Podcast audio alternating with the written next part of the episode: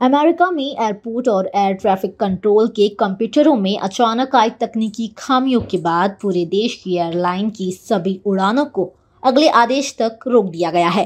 Federal Aviation Administration के computers में technical fault हो गया है, जिसके बाद पूरे संयुक्त राज्य अमेरिका में उड़ानें प्रभावित हुई हैं। स्काई न्यूज़ के मुताबिक कुल मिलाकर अब तक 760 फ़्लाइट रद्द हुई या देरी से ऑपरेट की जा रही है। फ़्लाइट ट्रैकर डॉट कॉम के मुताबिक इक्यानवे फ्लाइट्स रद्द की जा चुकी हैं। यूएस मीडिया ने फेडरल एविएशन एडमिनिस्ट्रेशन यानी एफ़ के हवाले से ये जानकारी दी है। फेडरल एजेंसी ने कहा कि notice to air mission system fail हो गया है।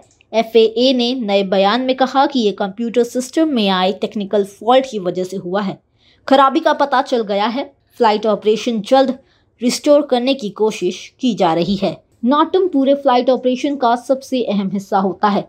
इसके ज़रिए ही फ्लाइट्स को टेक ऑफ़ या लैंडिंग की जानकारी मिलती है। एन रियल टाइम डेटा लेकर एयरपोर्ट ऑपरेशन या एयर ट्रैफ़िक कंट्रोल जिसे हम एटीसी कहते हैं, को देता है। इसके बाद एटीसी इसे पायलट्स तक पहुंचाता है। Flight tracking website FlightAware ने बताया कि संयुक्त राज्य अमेरिका के भीतर या बाहर 700 से अधिक उड़ानें यूएस ईस्टर्न टाइम के अनुसार सुबह साढ़े छः बजे तक विलंबित थी।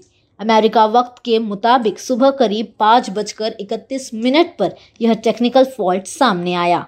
एफएए ने कहा कि हम चीज़ों को वेरीफाई कर रहे हैं, अब सिस्टम को फिर से खोल रहे हैं। नेशनल फ़्लाइट जोन सिस्टम में ऑपरेशन प्रभावित है। खामियों को तेज़ी से दूर किया जा रहा है। हम स्थिति से लगातार आपको अपडेट करते रहेंगे। अब खबरें पाइए सबसे पहले। हमारे मोबाइल न्यूज़ एप्लीकेशन पर। एंड्रॉइड या आईओएस प्लेटफॉर्म पर जाइए एच डब्ल्यू न्यूज़ नेटवर्क को सर्च कीजिए, डाउनलोड कीजिए और अपनी सुविधानुसार भाषा का चयन कीजिए। खबरों की भीड़ में अपने काम की खबर पाते रहिए।